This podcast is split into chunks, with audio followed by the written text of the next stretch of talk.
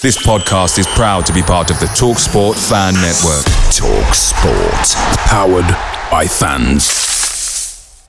The TalkSport Fan Network is proudly supported by McDelivery, bringing you the food you love. McDelivery brings a top-tier lineup of food right to your door. No matter the result, you'll always be winning with McDelivery. Order now on the McDonald's app and you'll get rewards points delivered too. So that ordering today means some tasty rewards for tomorrow. Only via app at participating restaurants. 18 plus rewards registration required. Points only on menu items, delivery fee and terms apply. See mcdonalds.com. The TalkSport Fan Network is proudly teaming up with 3 for Mental Health Awareness Week this year. Beyond the pitch, beyond the results, we're here to connect fans, getting them to embrace the highs and lows of supporting your club, because we're not just fans, we're a team. With 2 in 3 football fans having struggled with their mental health, we understand that life off the pitch can present its own challenges. That's why we're committed to ensuring you have the tools to stay connected with your friends and fellow supporters. Take a moment to connect with your mates. A simple text or an open conversation can make a world of difference. And if they don't respond right away, don't hesitate to follow up. Let's all take a moment to talk more than football. I was sitting there thinking, they've had 3 attacks in the first half, scored 3 goals. Our defending was unbelievably poor for the 3 goals. But when you look at the overall performance, when you're in a game and you see the 3-0 scoreline, you think, well, you've been under cosh, you've been battered. More possession, more shots. That means more chances. We weren't clinical enough, but the goalkeeper did make a couple of magnificent saves. We've hit the underside of the bar. One's hit the goalkeeper from Lucas's back heel. Quinn is put one over the bar. But the manner of the 3 goals and the timings as well. We've gone about that quite a bit. The first one and the third one, the timings. First one's from our free kick, and then you get in at half-time. You should be 2-0, and as disappointed as we are, you're still in the game. And the conceded one in added time, that was the one that really did us. Are we hearing more excuses from Nigel Clough? Are we really just a bang-average team that rode a crest of a wave last season and are now being caught out for what we are? Have we got a team packed with players who are past their sell-by dates? Is it the system that's going wrong? And does Nigel Clough need to take more of a deeper look at himself after his post-match comments saying that he picked the wrong team? Tonight, the Mansfield Matters podcast delves into investigation mode after a horror show at Harrogate, which again left fans frustrated and wondering where our next goal's coming from, where our next win's coming from, and whether or not we're in for another season of League 2 mediocrity. Are we being overdramatic? I actually can't put my finger on it. I think there's a fine balance at the moment between Mansfield Town getting it right and Mansfield Town doing the inevitable Mansfield Town thing of having something on the cusp of being good and then pulling it away from you. Let us know your thoughts as always in the comments. This is an open forum for you to have your say on your team. It's for the fans, it's by the fans, it's the Mansfield Matters podcast.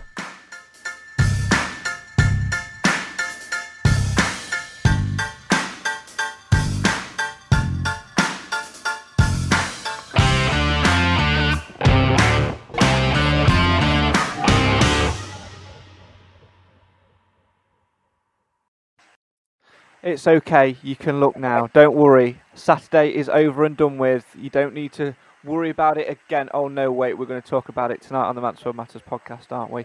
Let's get all the ranting out of the way tonight here on the Mansfield Matters podcast. Hello and welcome to the show. Thanks as always for joining us, for you to have your say on your team. Of course, tonight we will be keeping half an eye on all things not Senior Cup, as the Stags, a very strong Stag side it turns out tonight as well, are currently taking on Notts County. After 35 minutes, they are 3-1 up at Meadow Lane with goals from so far from Reece Oates, from Kellen Gordon, and from Jason Law as well. James Gale has also had one flagged for offside. If you missed it earlier on, the Stags starting lineup tonight: Scott Flinders, Kellen Gordon, John-Joe O'Toole, George Cooper, Lewis Page, Charlie Carter, Kieran Wallace, Jordan Bowery, Jason Law, Reece Oates and James Gale. So a very strong Stag side out at Meadow Lane tonight. 35 minutes gone in that one. The Stag lead by 3-1. We'll keep you up to date with that as the podcast goes on tonight. Let's introduce our panel to find out who else is going to be joining us to talk all things Mansfield Town. Let's go from Mansfield to Edwinstowe and say good evening to Clive Parkin. Good evening, everybody. Good to see you as always. And let's go from Edwinstowe to Sutton in Ashfield with everybody's favourite bin man, Alan Wilson. Good evening, Craig and Clive. Good evening, everybody. Or should I say everybody's favourite Santa at this time of year? He's back in his Santa suit. There we go. Ho, ho, yes, he is. Well, if it was a child's wish, Alan, on Saturday afternoon for Mansfield to get 3 points at Harrogate, was Santa having a day off? Yeah. When I saw the team, I just automatically thought there's got to be injuries and there's got to be people either feeling ill, they've gone down with a bug or whatever. So I just didn't feel comfortable with the team. You know, there were the players that, in my opinion, obviously, if there'd have been others that had been fit, they wouldn't have been playing. And it proved right in them because them 3 goals were terrible. But like Nigel said in his interview afterwards, we had plenty of chances to put the ball in the net, but we didn't. It was a very frustrating afternoon all round, Clive. And Alan mentioned there, you know, when he saw the team news, he was a little bit fearful. I think we were very, very similar, weren't we? I think we knew it'd be a different test to what it was at Rochdale. And it just seemed, again, like another slow Mansfield Town 11. Yeah, I mean, we have a bogey team there. There's no question about that. But you shouldn't that shouldn't be a reason for expecting ourselves to lose. And I went to that game thinking, we've actually got something to prove here. We ought to be trying to turn these buggers over. They're not a good team. They're languishing at the foot of the table. If ever we were going to beat them, that's the time to do it. But Mansfield's team, when it's on its top form and everybody's available, can beat anybody in this league. But unfortunately, we're not in that position very often. And we're not a team that can get a result having shipped 3 goals. So at half-time, we may as well get on the bus and come back because there was no way back from that. Cloughy, I think, has been a little bit generous in saying we had plenty of attacking options. We had a couple of decent shots and their keeper handled them magnificently. But beyond that, we weren't a team to admire. We had a better second half, no question about that. And some of the substitutions actually were beneficial. But the biggest problem we've got is our back line. The back line that played at Harrogate, let's put it that way.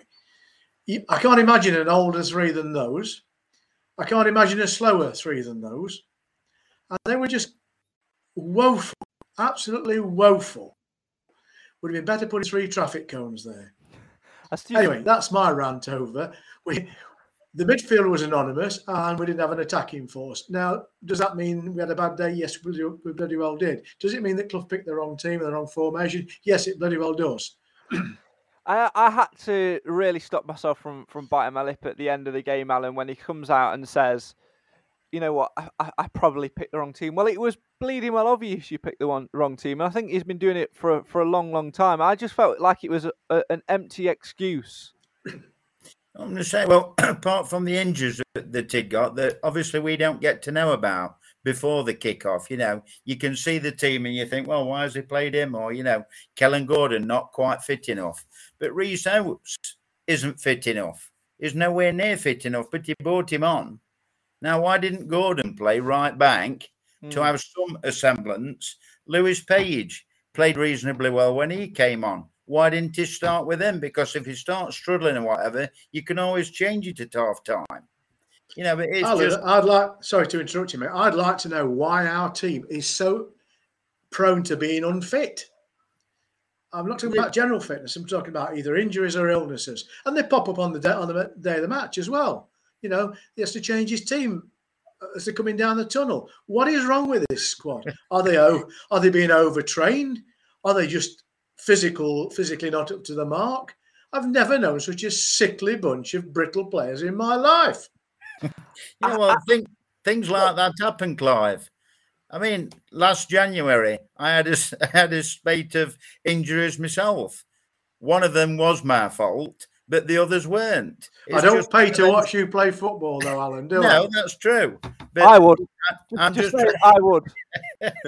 I'm just trying to, you know, look on the other side. Because like you said earlier on, when we've got a full squad, a full team out, you know, of the players we thought that would be in their positions, we will take some beating and that will come again. But until such times, We need to cope. When we've got Harbottle in the centre of the back there to add a little bit of youth and pace, and we've got two dynamic wing-backs, then the three works well. But in the absence of those, we shouldn't have played a three. We should have played a four. I know that. You know that. Well, I don't see how Clough, with all his experience, can't see that. I think with Nigel Clough, a lot of it boils down to, and I mean this in the nicest way possible, the Clough stubbornness. It's historic and it's true. And the whole reason why we are setting up in a three in the first place is because Nigel Clough wants to be Port Vale. He wants to be Forest Green. He wants to be the sides that bossed the league last season in terms of stats, in terms of winning games, and in terms of managing. And for some reason, he thinks we've got this personnel that's so fluid, that's so flexible. It's like Play-Doh. You can manipulate it into different bits, mould it into different shapes. But the reality of the situation is absolutely wrong. We've not got this manipulation. What we have got is we've got, in some respects, players who are too scared to say, no, I don't want to play centre-half. I don't want to play wing-back. What they say is, yes, Gaffer, I'd like to play for you, please, so I don't get transferred to another club. Please play me. I'll play anywhere. Please, please, sir. Please pick me. I'll play left wing-back. I must say, you can't argue with that, though, Craig, to a certain degree, because otherwise they're going to be either left on the bench or sat in the stand. And, you know, they're not going to get a game. But that is not the way to run a football club, to manage a football club. I've been watching the Salford documentary over the last couple of nights, and it's towards the back end of last season. And again, their thing is they want promotion and they demand promotion every single season. And when they don't get it, they sack a manager, but they don't change the back structure, and it's such a toxic environment. I don't think we've got a toxic environment. I think we've got a pressured environment, and I think we've got this stubborn environment. And this whole thing about we're missing X, Y, and Z, it's not fair to label it that way, because we've got the reality of the situation is on Saturday at Harrogate, we had the personnel to go and win that game. We just set it up wrong, and I think we've got to start accepting that from a managerial and a coaching point of view, and saying we had an identity last season which got us to where we were, and we've completely lost that now. We're going to hold our hands up and say, yeah, we tried something at the start of the season. It worked for a little bit, but it's clear now, as things have progressed, as things have turned out with illness, injury, whatever, it's not working. So we're going to go back to our identity. But it seems to me, Clive, like there is a damn right refusal to do it. I think you're right about the stubbornness. I think if you're on form and your decisions are being successful, then you can be as stubborn as you like, and I don't have a problem with that. But when things are starting to unravel, and they are, I don't think we should be suicidal about this. We're still in with a decent. We're still in a decent position in the league, and we're only a sniff away from being back in the hunt. But we do need to turn some of these daft situations around, and shipping 3 goals like we did is no way to see us make any progress this season. I just think it's as simple as this. Away teams, they watch us like we watch other away teams. I assume that's what our assistant manager does, because he's never at the ground. But they know now that just lump it over the top, get past their fullbacks. They are slow, you'll beat them, get behind them, you know, and that's all these teams are doing now. And if you look at the goals we've shipped in the last half a dozen games, well, more than half of them have not been well constructed. They've just lumped it past us, run onto it quickly, and we've been left exposed. By the time our centre-backs have turned round and come back towards the goal, by then the ball's in the back of the net. It's embarrassingly slow. I think me and Alan would do a better job. That's how bad it is. Keep your comments coming in. Have your say on your team. Let's go through a few that have already come in. Adam says Ronaldo is available. How well can he defend? Knowing, you know, Clough, you put him in goals. Roger says the bogey team Harrogate strike again. I don't like that bogey team. Doesn't matter. We make teams bogey teams because it's a psychological thing. We should not have let that happen. Same with, you know, last season when we went there. We shouldn't have let that happen either in either of the 2 games. We are a bog-standard League 2 team, says Roger. That's about it, really. We won't go up, I'm sure, but we certainly won't go down. And Jamie says, I worry for Saturday. Wednesday have got a lot They've got loads of pace. Let's delve into this a little bit more, because I think one thing, Alan, for me, which is becoming clear at the moment is, I've said it for a long time, we are an average League Two side who were on the crest of a wave last season, and with a little bit of luck, a little bit of momentum, a little bit of togetherness, moved forward on this crest of a wave and got to where we were. We were found out on a number of occasions last season, but fortunately, because of the momentum, it didn't cost us too much. What we've done this season is we've not, I don't think we've recruited properly to get the right people in place to continue that. And we've not started afresh. You look at some of the games at the back end of last season. I remember being at Tranmere alongside your good self last season, you know, shipping goals for fun late on. We played with this attacking flair, at least last season when we were in that crest of a wave, with the exception of Wembley. When we lost games narrowly. We lost games by giving it a fight. What we have lost now is 11 players on the pitch who look like they give a shit. No, well, see, it puts you in an awkward position, because I don't totally agree with that, and I don't totally not agree with it, if you know what I mean. By the way, just trying to stir things up. Yeah, last year. I don't necessarily agree with my own statement, but you know what I mean.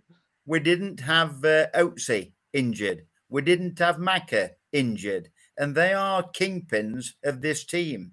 If they were firing on all cylinders and we hadn't got any injuries, I think we'd be seeing a totally different state of affairs of where we are in the league.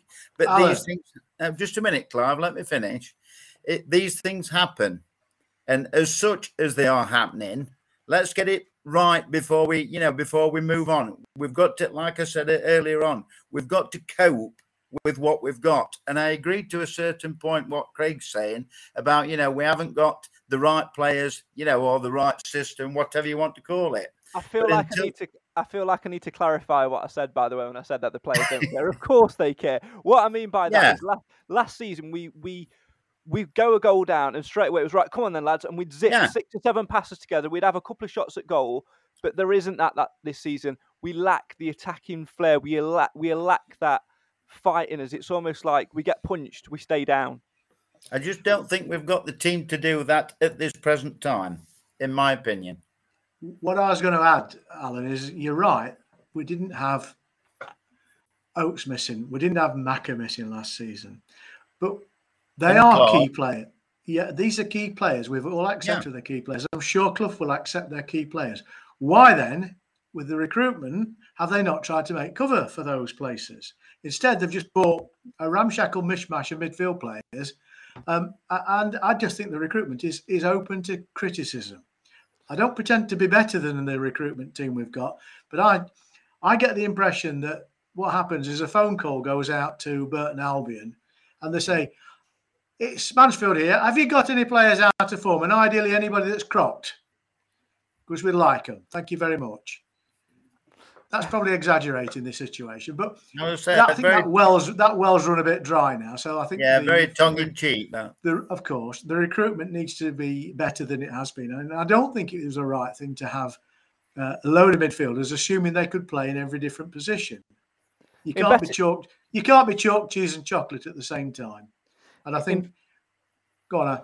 Oh no, I was going to finish your point. So I was going to say about the latest from the county game. So carry on. That's okay. Well, all I was going to finish up by saying is, yes, if we understand that these key positions are vital to the success on the field, then surely it would have been a wise investment to make sure we got those key positions covered, because people do get injured. In far better news, we have just scored a fourth at Notts County. No idea who scored it. The tweet reads as follows. Mansfield extend their advantage in the closing minutes of the first half after a scramble in the box. It was turned into the back of the net by a visiting player. So we don't even know our own players. But there you go.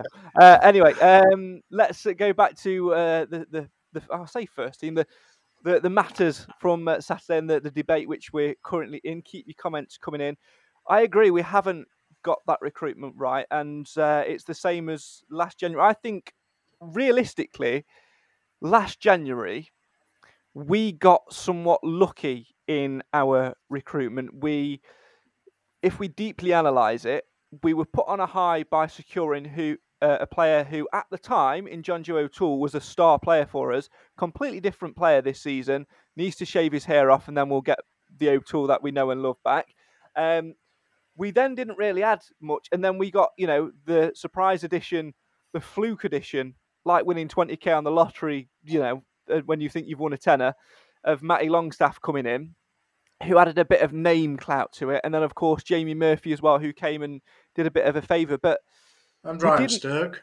And we had Ryan Stirk from the start of the season, I think, didn't we? Yeah, we did. Yeah. And Ryan Stirk, of course, last season as well. But I think, you know, what we had last season was in January was a short-term fix. What we failed to do was go, we're in a really good position now. Let's get players in who we can then look at in the summer and progress it on. We took one step forward in January to get a good squad with some deep cover, which we needed at times last season. And then in the summer, it doesn't feel like we've done it. We've added more players into midfield, which was the last area we needed to add in any part of our squad whatsoever. We haven't recruited defenders properly, and we relied on playing one striker in Reece Oates. We have not done our job properly, and I'm completely with you, Clive, that the recruitment nowhere near good enough, and if it's not strengthened in January, and it is clear that we cannot survive on an 18-man squad or whatever Nigel Clough wants to put on it, if we fail to do so in January, then we might as well say that we are not a team who is capable of pushing for the top three, pushing for the playoffs. We'll become a team that may occasionally flirt with the playoffs, but in reality, we're a mid-table side. Invest. Well, it's clear that we have players that keep getting injured. So if you've only got 18 or 19 to start with, you're never going to have the depth of squad you need. And whether I agree that these people shouldn't be injured or not is irrelevant. They are injured and therefore can't be chosen. And then you're going to have players who go out of form, you know, and don't deserve to be chosen to play. But with the circumstances that Clough has made for himself, he has very little choice. If Aikens is out of form, he still has to play him. Mm. And the poor lad gets dog's abuse for his performances when he's playing well. Never mind when he has a really bad game. So I think and Hartigan, don't even ask me what his role in the game is. He's supposed to be an expert deliverer of a free kick. Yet to see that, but anyway, never takes him, does he? He's never allowed to take him. He always gets. And you know, if you've got 19 or so players in the first team squad, you've got some out injured, some will be out of form for any given. They're going to get the occasional suspension, and you've got one poor lad who can't get picked for love nor money. Yes, captain. And never lets us down, and he's captain today down at Meadow Lane. Yeah, and also has scored today down at Meadow Lane as well in Jason Law. And Gale scored again. He had a hat-trick in the previous round, if I understand correctly. Why wasn't he brought in to replace Oates, or at least give him the chance to go for it? I know it was a bit of a longer-term investment. I know we've signed him on a longer contract. Both very good things, by the way. But there are times you just have to bring things forward. And I have to say, what could it have cost us to put him at centre-forward? I have to say, as soon as Reece Oates was, you know, injured and we knew we were facing a bit of time without him, and then Will Swan gets the bug that he gets, Alan, it does baffle me as why Nigel Clough then decided to stick with Ollie Hawkins at centre-half and didn't whack him straight back up top, because he doesn't need to be playing centre-half. All right, maybe on Saturday you could argue it in terms of personnel being unavailable. Clough says that Hewitt, you know, pulled out of training on Friday, so didn't want to risk him. Personally, I'd rather risk him and have to take him off than bring him on. I think that makes more logistical sense with five subs. But the point I'm making is we've got enough players in the building to be adaptable at the back and to still be solid enough at the back to alleviate the problems up front. We're leaking at the back because we've got too many slow players, but we're only leaking at the back because we've got sod all in attack. Hey, that rhymes. Might put that in a ditty. I'm just wondering, you know, in the wherever George Cooper's playing, Kettering. Is it in his contract, you know, or the loan agreement that he stays there and he can't come back? Because, I mean, George Cooper would have... I know. Yeah. George Cooper could have come back. Yeah. And, you know, he's again playing tonight alongside O'Toole. I think he's a tremendous talent. George Cooper is another one like Jason Law who deserves an opportunity, but again, I was pleased at the start of the season to get him out and get him game time, and he gets regular game time. That's what they need. Yeah, plays week in, week out, 90 minutes. In circumstances, get him back. Yeah, that's what the recall clause is there for. You can always loan him back out again to non-league clubs. That's how non-league pyramid works. But hey, what do we know? We're just three blokes who are sitting here talking about football. We don't get paid to make the managerial decisions. No, we pay to watch it. Get frustrated by them. In where the money goes. I'm just trying to cause. Yeah, we don't know what goes on behind the scenes, do we? We don't know what budgets are. We don't know this. We don't know that. And we have to put our own opinions on that subject, Alan. You get to a game in Harrogate, and you're thinking, why isn't Hewitt playing? Why is he's on the bench? Why isn't he playing? Now it'd been nice to know the circumstances. I'm suggesting you should write to the Bosun's team manager and tell him what the situation is, but it really isn't. To me, he was the best player on the park when he came on. He's been the best player for us week in, week out this season, in my opinion. He's certainly player of the season as far as I'm concerned, and we miss him. He was the one person with a degree of fluidity and pace, and he makes a decent wing back when everything else is normalised. And I just felt that there must have been a good reason. I'm sure there was a good reason why I didn't start him, but he brought him on later. On the subject of substitutions, he should not, in my opinion, have brought Oates on. All that could have happened in that situation was Oates get injured. He was never going to rectify the 3-0 scoreline. That would have been unexpected. And my view is, you bring him back into football like tonight in a game like that. You don't bring him back when you're playing a physically strong team.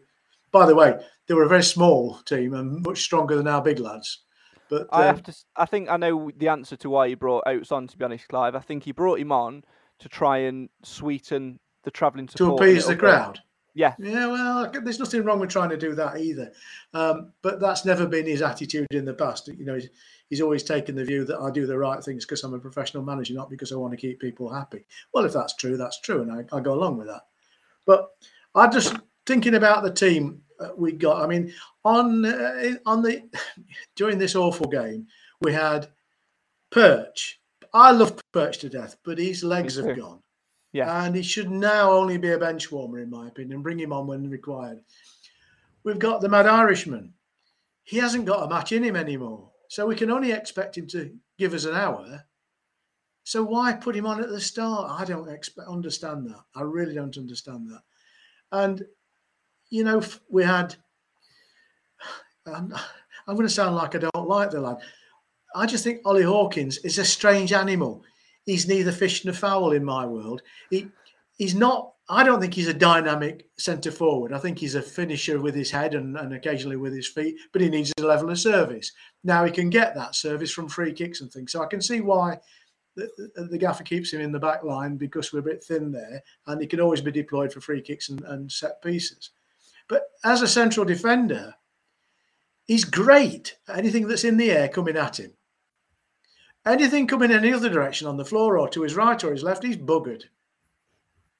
And in the absence of having somebody quick at the side of him, it's a liability leaving him like that. And it's not his fault. That's selection. That was going to be my point. You need somebody quick at either side. Either when we got the Triple H factor, there were no problems. No, because we got one either side. If Hewitt was there, that's somebody that's quick and can help out. And obviously the young lad from Nottingham, when he's not injured, he's got a degree of mobility that, you know, is worthwhile. Text message. We should never have got rid of Faz Rawson in my book, but I don't expect anybody else to agree with that one. Craig's gone. And that, I mean, we did the right thing in getting naughty. Why am I leaving? Why am I leaving? Don't switch me off. Don't switch me off. I'm sorry. Do that. Oh dear. Right, shall we delve back into some more comments? By the way, I just realised that those listening to the audio version will have no idea what just happened. I threw my headphones down and walked off. Let's go back to some more comments. Jamie says, we play two square all the time. We need midfield players who can put a tackle in and a defender who can too. Adam says, the current is the current is fine margins. It's a slight change in circumstances with injuries and availability, plus a real centre-back in January to turn the corner. In the new year, could be different. It could be a different picture with Johnson not back, sold for money. Tim says the whole defence problem has never been properly addressed while using Hawkins. Is Clough afraid to play young players, says Jamie. Tim adds anybody would have been a good centre-forward as we haven't played with one so far this season. I do struggle to think about when we've had the options there to play some real good attacking players in good forward positions, but we don't tend to do it. Roger says, I spoke about Law last season as he'd continued through, and it's continued through this. If I was him, then I'd want another club. Yeah, absolutely. Think about his age and wanting to develop. Tim says, you don't get paid for the managerial decisions you make that Clough then follows following in the following game. Roger says they can't do any worse than play Gale and Law at the minute. Adam says, is that a text message? Adam says Hawkins not fish nor foul. 2 fouls at Wembley. I love Clive's analogies. Tim says great rant, Clive. Agree almost 100%. As well, yeah. Keep your comments coming in and have your say on your team. Half time, by the way, in the Notts Senior Cup game, where the Stags were 4-1 up, and the second half has just got underway with Reece Oates and Lewis Page both making way for that one. So 45 minutes apiece for them in that one. We'll keep an eye on it throughout the rest of the podcast over the next half an hour or so. I want to go to some of Nigel Clough's comments from his press conference over the last couple of days. He says, we're not clinical enough, but unlucky. I don't think we are unlucky. I just think we are not clinical enough. And I think that comes down to the way we are. It goes a little bit back to the identity thing, Alan, for me, of last season. I think we've got to, taking Sheffield Wednesday out of the equation and Everton under 21s out of the equation as well, because of the 2 cup games. By the time the next league game comes around, we need to be in a position where we're in a settled formation with a settled team. We were good last season when we got on the crest of a wave because we had consistency. It's the same thing I mentioned the Salford documentary earlier on.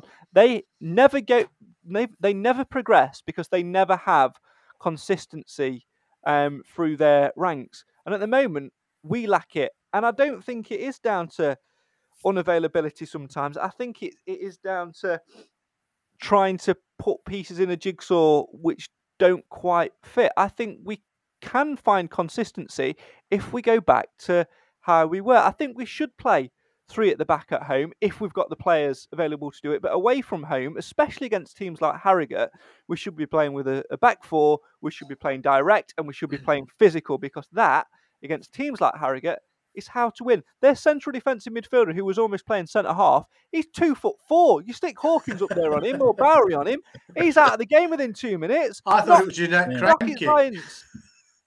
I feel a bit sorry for Bowery as well, because, he's not half the player he was last year. And I don't think that's any fault of his own. Alan, about Bowery and Aikens. They're big units, but they're not aggressive enough. They get bullied. I disagree with Aikens. Aikens can put it about a bit when he needs to. Well, he was responsible for the breakdown in an attacking move in the middle of the park that led to their goal, and he got bullied off the ball by someone half his weight. He didn't get up. He complained. He complained on the floor instead of getting up and racing after it, trying to correct his error. I want to jump in for a second, because that is half the issue as well, because we have this thing of moaning about referees a lot. Clough, Garner does do it a lot. We've heard it a lot in the evening with this talk about referees. But the fact is, that is not going to be an instant fix. It's you have to change how you approach the game. And the case in point was the goal where Aikens gets bullied off the ball. He's on the floor. He's remonstrating. He's wanting a free kick. He's not going to give it. Play to the whistle. We all seem to stop and then don't react. You have to place the whistle. If you place the whistle, we don't concede that goal. I'll just be a devil's advocate here. With the team that he put out on Saturday then, where would you have played them in that position, assuming, you know, that they were the only 11 players that had got feasible to actually start the game? Right, well, I need to look at... What would have been your team? Give me a second to look for the starting lineup, because I want to make sure that I get it correct. So if I've got it written down in front of me on paper, I can tell you exactly how I'd have... I mean, then you're assuming that we would have chosen the same 11 that he did to start the game. But what I was saying is... That's what I'm saying, because that's what he chose. The players that he'd got, in his opinion, you know, like Hewitt, wasn't fit enough. I definitely started with Hewitt, that is a fact. Yeah, but he wasn't fit enough for 90 minutes. So I'm saying that the 11 players that actually were on the tip, apart from number 2, Ryan Hartigan. Did you see it, TG? I did, yeah. It was laughable. Right. Number 2, Ryan Hartigan. And Alan, while I've got your attention, can I just say that you are wonderful as an announcer compared to that piece of dollop that announces at Harrogate. The man's so full of himself. Their PA system is loud enough to make your ears bleed.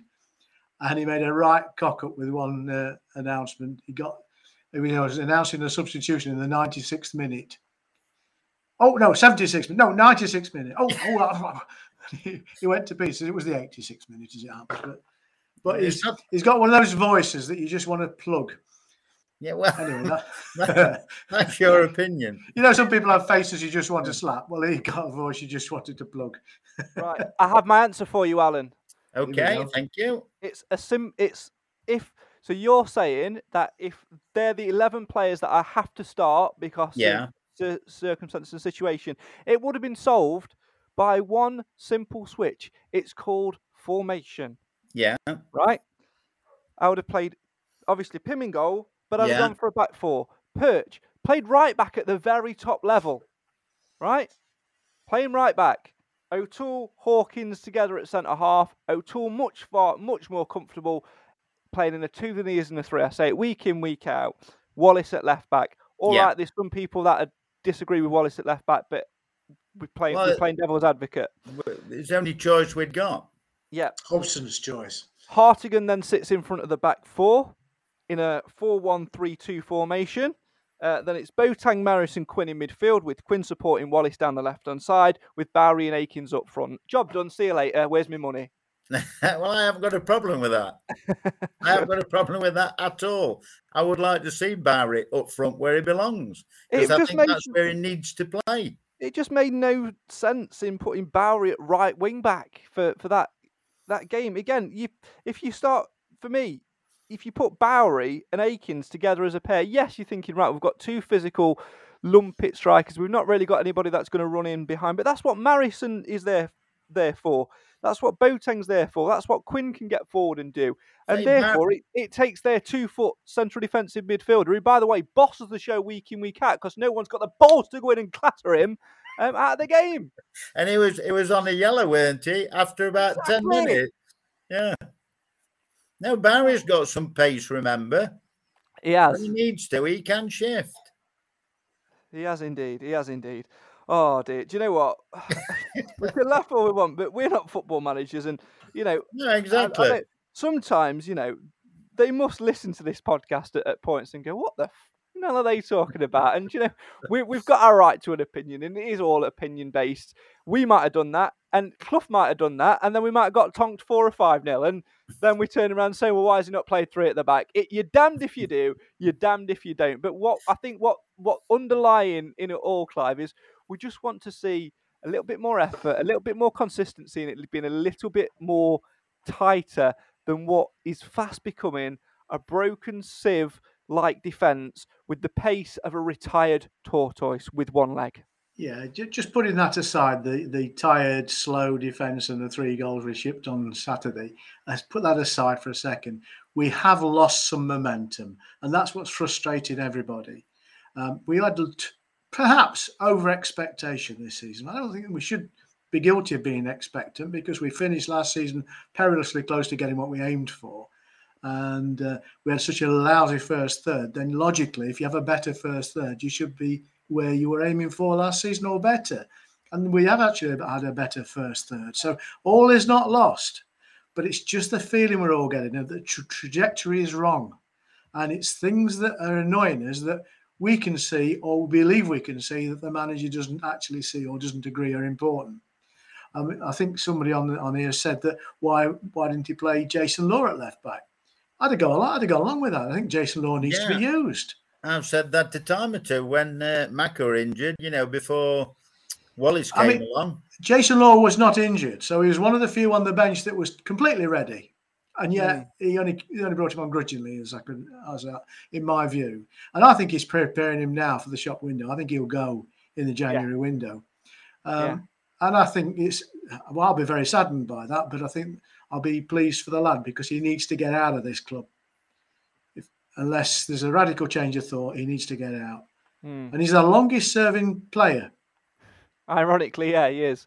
And he's the player who's probably played the fewest games out of... And, you know, we've had some bad times. We had a bloody awful Irish manager that came under the wrong circumstances and turned out to be hopeless in the post. He's now down at Newport doing quite well, apparently. But what he did, he actually recruited well. And I think my biggest criticism of this regime we now have, and it's quite lofty as a regime. It's a broadly based management team we've got. I think a luxuriant management team for a League Two team like ours is that they haven't recruited half as well as they should have done. And given we have a permanent professional recruitment person on the books, I don't know where you get payback on that. I really can't see it myself, but I don't see behind the scenes, as you will tell me, Alan. And you know, this might be like one of those swans that don't appear to be working very hard, but the legs are flapping wildly under the waterline. It may well be there's an awful lot of work going on, and come January, we'll all reap the benefit of that. Let's see. I doubt it. I'm in agreement with Clive. I think we've got too many cooks in the kitchen. I think we've got... Clough has built up this luxury backroom team around him, and sometimes I just think there's a little bit too much going on. And if you're going to put a recruitment team in place, I think you live or die by the players you recruit. Boateng's come in. He was a highly rated player, and you know he got a little bit injured at the start of the season. He's come back in now. He's trying to get game time. We bring Hartigan and he starts off well and he's dropped off because they don't play well together. We've got too many players in the midfield areas. We've not recruited strikers well enough. We've not recruited defenders well enough. I know we're probably working on a budget and we've got things like that to consider. We've got to get rid of some players before we can bring in other players. But I don't know. I just think there's another factor here. I agree that the club is obviously trying to work a responsible budget. And like every other club in the league, they've had a difficult time because of COVID. There's no question about that. And that has set most clubs backwards. But not all are behaving in the same way, and that's fine. Where I would like to just point out is our gates are about 100% up on what they were before COVID. Probably more. And that brings money into the club. That the amount of shirts that they're selling brings money in the club, and they keep running out of stock, so there must be people buying them. And, you know, there's all sorts of things that are better financially than they were. I don't think commercially the club's found its feet yet. I don't think it's got to full speed. There's been changes of personnel, so you've got to accept it'll slow down a bit. But there's so many commercial opportunities that get wasted in our club. But we are in a stronger position than we were. But I don't know whether that can sustain the backroom staff that Mr. Clough has with him. Back in my day, you'd have a manager and a man with a bucket. And that was it. I think it's all about sort of seeing the results. We said for a long time that it was a process. I think, and this was my fear at the start of the season, Alan, and I made no secret about it a number of times during pre-season. We went from having no expectations because of where we were under Coughlin and what mess we were in, to now getting to the playoff final and being so close to League One. Cheers, Ollie Hawkins. Although, let's be honest, we'll never get him promoted as soon as Port Vale got through their semi-final. And now our expectations have gone from nothing and enjoying the ride to... all of a sudden we want to go one better and be in the top three, because Nigel Clough was asked the question, where do you want to be? And he said, well, we want to go one better than last season. What one better than last season is automatic promotion. When he was asked the same question the season before, it was, we are going to try and get promotion. And the emphasis was on try. Expectations and Mansfield Town fans do not go hand in hand. It's a repelling magnet. Well, look at the fans forum and the question I asked right at the end of the forum. And what did all the three people say? Is that the one where Garner didn't want to answer it? No. The other one? No, that was the other one. I genuinely thought he was going to get off the head at one point. No, I asked him, I said, if you got a free £50 bet, where would you put it? And where would Mansfield Town finish at the end of the season? And they all said top three. And that's not impossible. No, it didn't. There's only 18 games. Less likely than it was. I'm going to interject. It is if we keep playing like we did at bloody Harrogate. We can't do that every week. Well, I don't think we can play like that again, in fairness. The problem. I mean, I could spark another rant here. And why don't you? That's what it's for. All right, I will.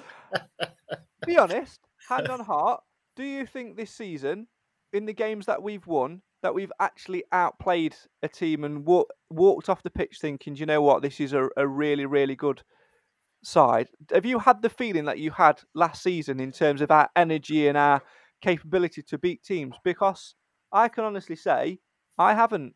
No, I agree with you, Craig. We've scrambled wins. I have occasionally. Ironically, we played one team off the park and lost. And that was very early in the season in London. Leighton Orient. How we didn't win that game, God only knows. And everybody who was that game witnessed an improbable outcome. But these things are going to happen, I guess.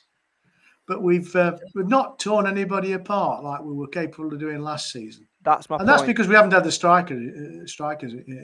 Potency, I think, as much as anything. You know, at the beginning of this season, I said very, very confidently we should win this league, or we certainly get promoted, because of the real quality we have in our midfield. And I still believe those players I was thinking about at the time are the backbone of our side. I know you agree with me on that, Alan, that, you know, they're there, and if they're very available and fit, they should always be written in fairly quickly on your team sheet. And you build the problem with that is the way Clough has set up with the three at the back, the 3-5-2 or whatever, that doesn't allow that midfield space to be fluid like they were and as adventurous and as prolific and as effective. That's the word I was looking for.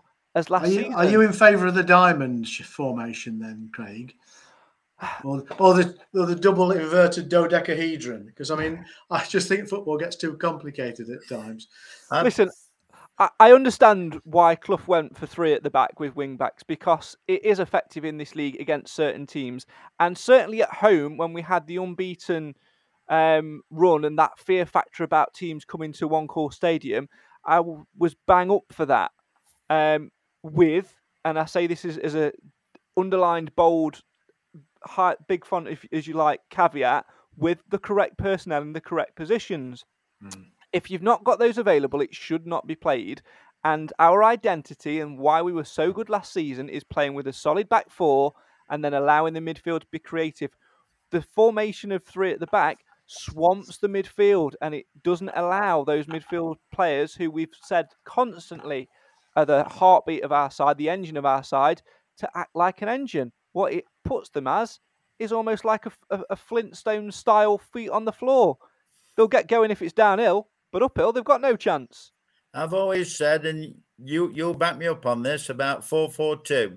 I've always said I'd like to see Mansfield, any team, play. If I was a manager, providing I'd got the players, I would play, play 4-4-2. But I was getting, moved across to the three at the back because when we had Triple H. But that was the only reason. Get 4-4-2, and I think it's a solid... a solid statement where you can have 4-4-2, providing, like you said, you've got the players in the positions. I mean, when we have played teams that on paper are inferior by talent to us, what have they done? They've put 4-4-2 in place. Yeah. Two strong banks of four. If you look at Hartlepool, how did they get away with their visit to the Mill recently? Mm. They just had two very solid banks of four. Curly got them working well, and they pressed and they beat us because of that. They didn't beat us, but they defied us. Yeah. And I think you're right, Alan. If you've got no better ideas, and I'm not saying that in a negative way, 4-4-2 is a starting point.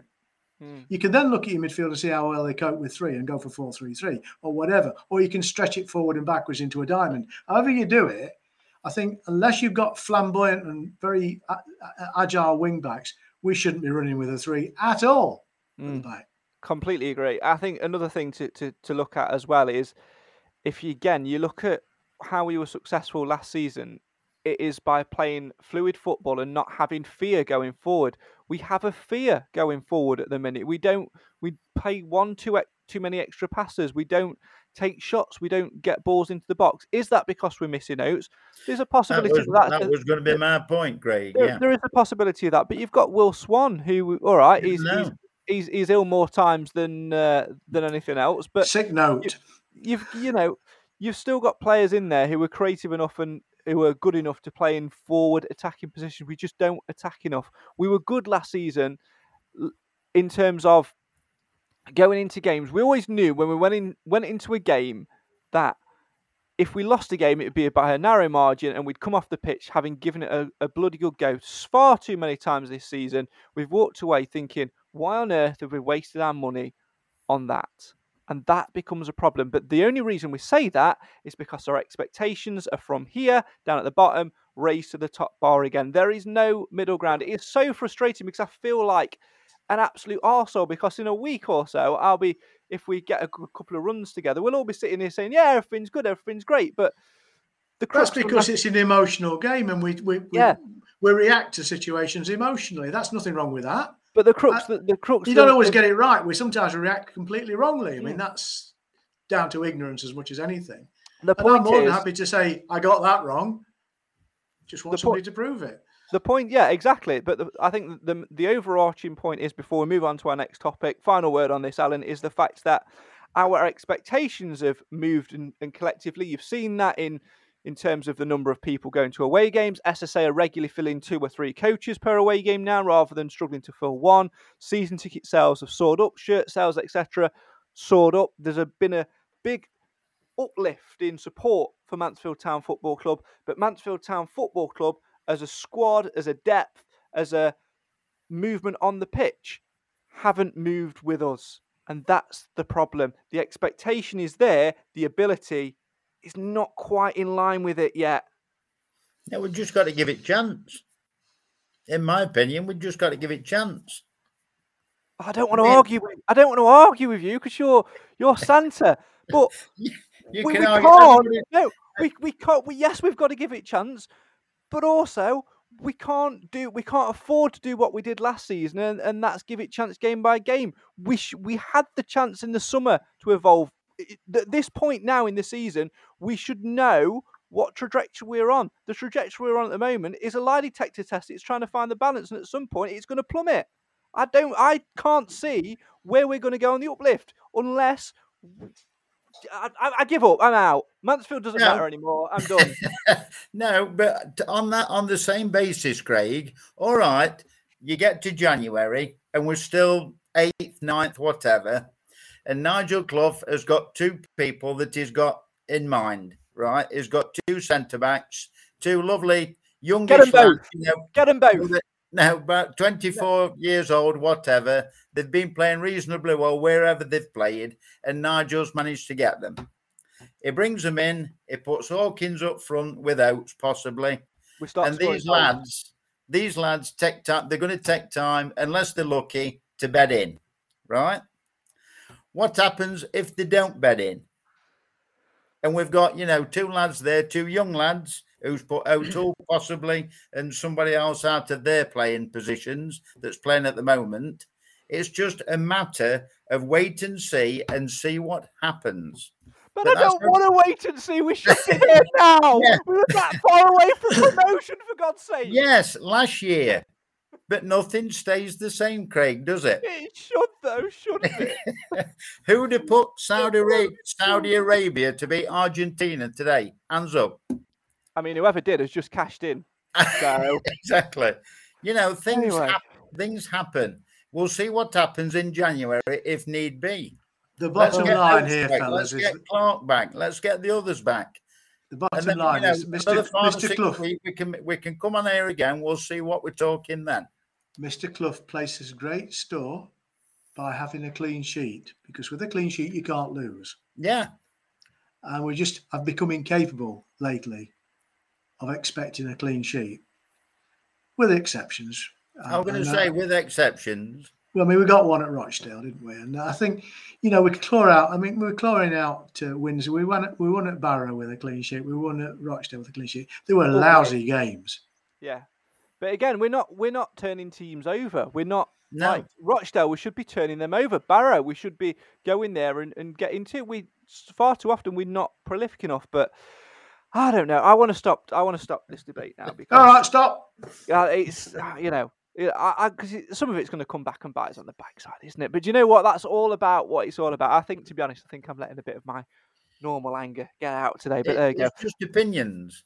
It is opinions. Football is a game of opinions. It is. And Nigel Clough could be listening to this and turn around and say, well, you know, you're slagging us off for not being, you know, potent enough in front of goal. Yet Jordan Bowery's just bagged a fifth at Notts County. So there you go. We're now 5-1 up in that one. Final comments on that. Richard says, our expectations should be high. Off the field, we have a great investment. We are getting over 6,000 for home matches. Best chairman in all four divisions and a good manager. How many times do we give it a chance? Should be flying this season. O'Toole needs to get a haircut, says Roger. His long hair has made him soft. Your words, Roger, not mine, but I do agree that he needs to get a trim. Right, let's move on to any other business. We've spent far too long having rants tonight.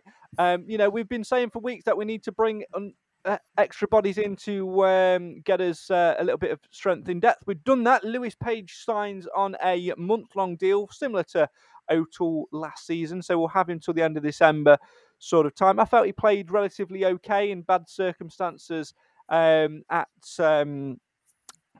wherever it was on Saturday at Harrogate. He's played 45 minutes at Notts County tonight. Probably won't play, I wouldn't imagine, at Sheffield Wednesday on Saturday, but we'll see him at Everton. I think it's good that we've added some experienced left-footed balance in there, Clive, someone who can actually play in the left back and left wing back position and also can play left side centre half. Options. Yeah, he got thrown in the deep end at Harrogate though, didn't he? Mm.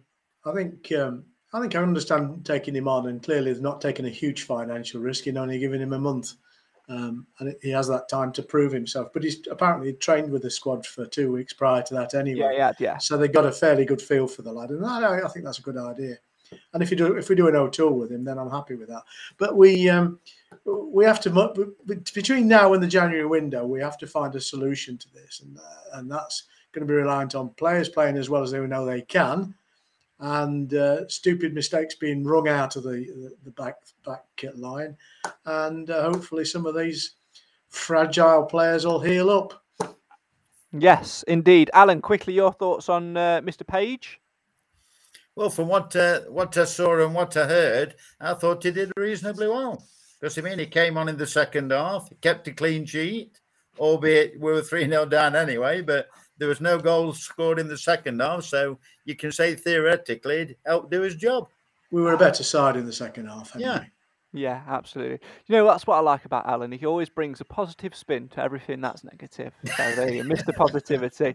Right, talking about Mr. Positivity, he's still top of the podcast predictions leaderboard, by the way, although he's joint points with other people. We'll reveal who in our episode before Christmas, which we've still got a few weeks left. In fact, we'll give you a table update next week at the end of November, see how standings are going then. Sheffield Wednesday, though, up on Saturday in the FA Cup. We've taken on League One sides before, and we've conquered League One sides before in the FA Cup. Let's put things right from Harrogate. And Alan, let's kick us off with this week's podcast predictions. I'm going to go 1-1. Ooh, okay. 19th minute. Okay, Clive, over to you. My first ever away game for Mansfield Town was Sheffield Wednesday away in the fourth round of the FA Cup back in 90, whatever it was. we lost that game 4-0. I think we'll lose this one 4-0.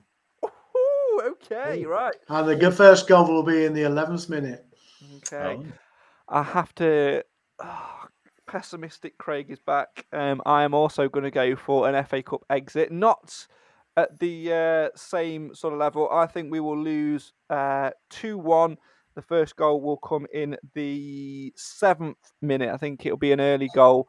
And don't forget, if you want to play along with podcast predictions, you need to do so via the link in the description. Right, very, very quickly, let's talk all things SSA and away travel. Lots of coaches, Clive, going to be there on Saturday to Sheffield Wednesday. It'd be a bumper crowd. I think they've even added some more tickets on sale. Am I right in thinking we've got a coach to look after, Craig? Yeah, we have. Yeah, so if you get on our coach, behave.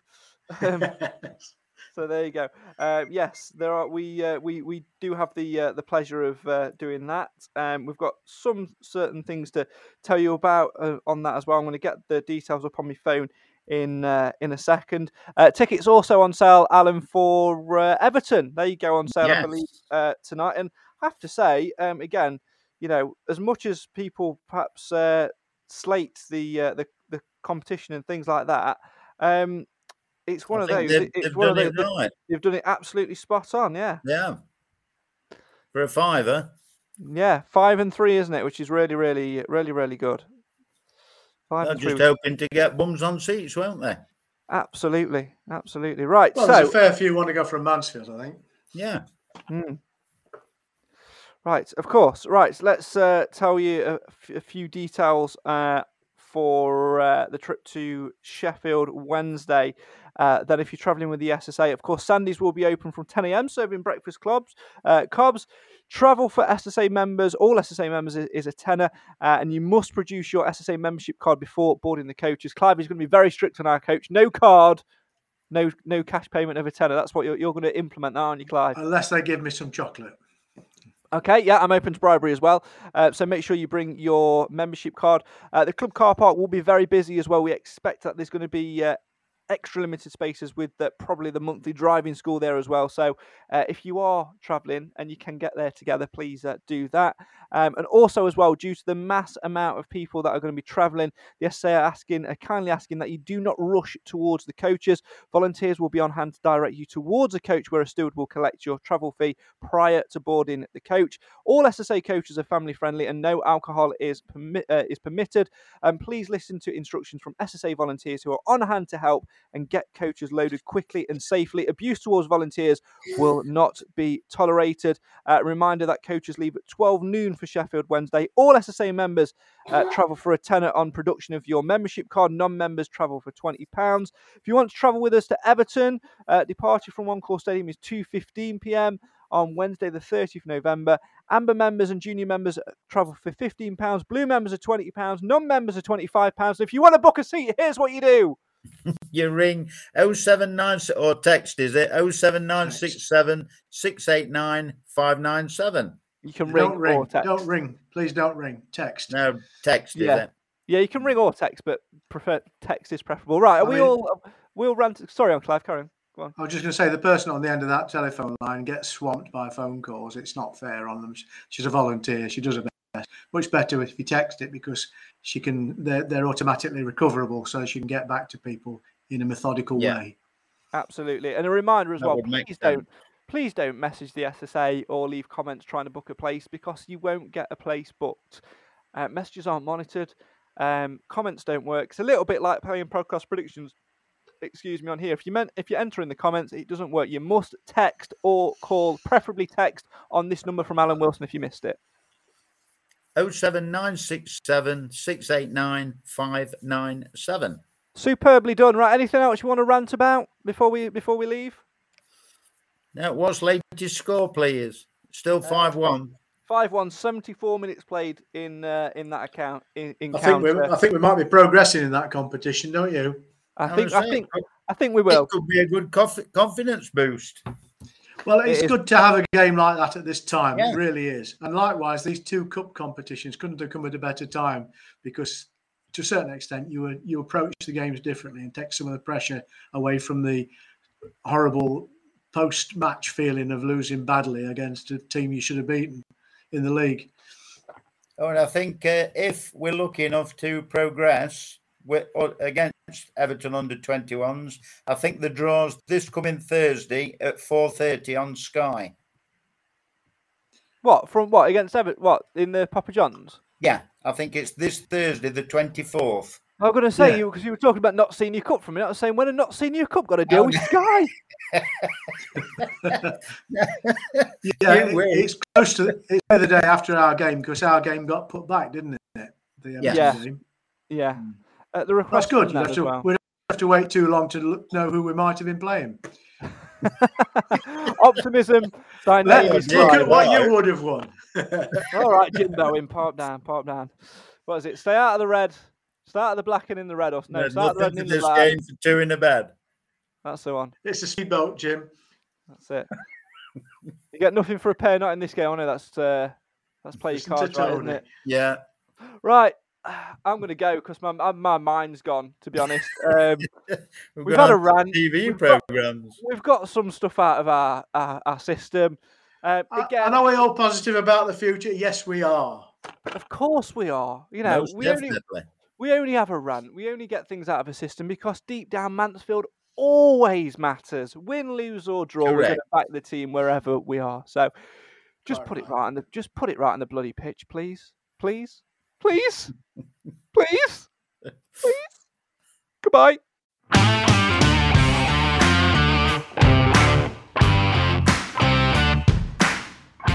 Well, that's all we've got time for tonight on the Mansfield Matters podcast. My thanks, as always, to the panel and for you guys at home for getting involved. We'll be back on probably Sunday or Monday as we look ahead to the trip to Everton in the Papa John's Trophy and the knockout stages of that is Wembley on the cards. We're going to turn our fortunes around, or are an under-21s team going to knock us out of the competition on a very big stage? But before we can worry about pizza, we've got to worry about the FA Cup and taking on a League One opposition. There's going to be a lot of Stags fans travelling to that one. It will be a packed away end at Hillsborough, so make sure you make some noise. And of course, get involved with podcast predictions. The Stags have done it before by taking out League One teams.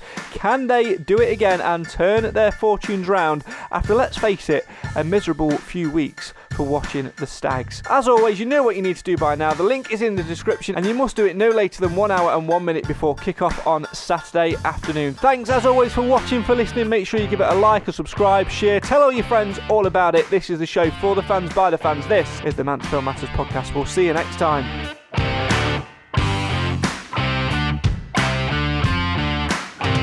The TalkSport Fan Network is proudly teaming up with Free for Mental Health Awareness Week this year.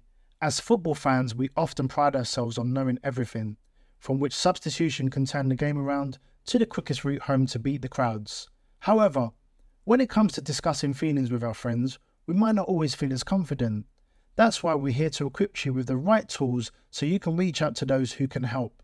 If your mates are struggling, let them know that the Samaritans are free to call on 116 123. That's 116 123. They are there to listen without judgment or pressure, 24/7, 365 days of the year. Let's all take a moment to talk more than football. Away days are great, but there's nothing quite like playing at home. The same goes for McDonald's. Maximise your home ground advantage with McDelivery. Order now on the McDonald's app. At participating restaurants, 18 plus, serving times, delivery fee and terms apply. See mcdonalds.com. This podcast is proud to be part of the TalkSport Fan Network. TalkSport. Powered by fans.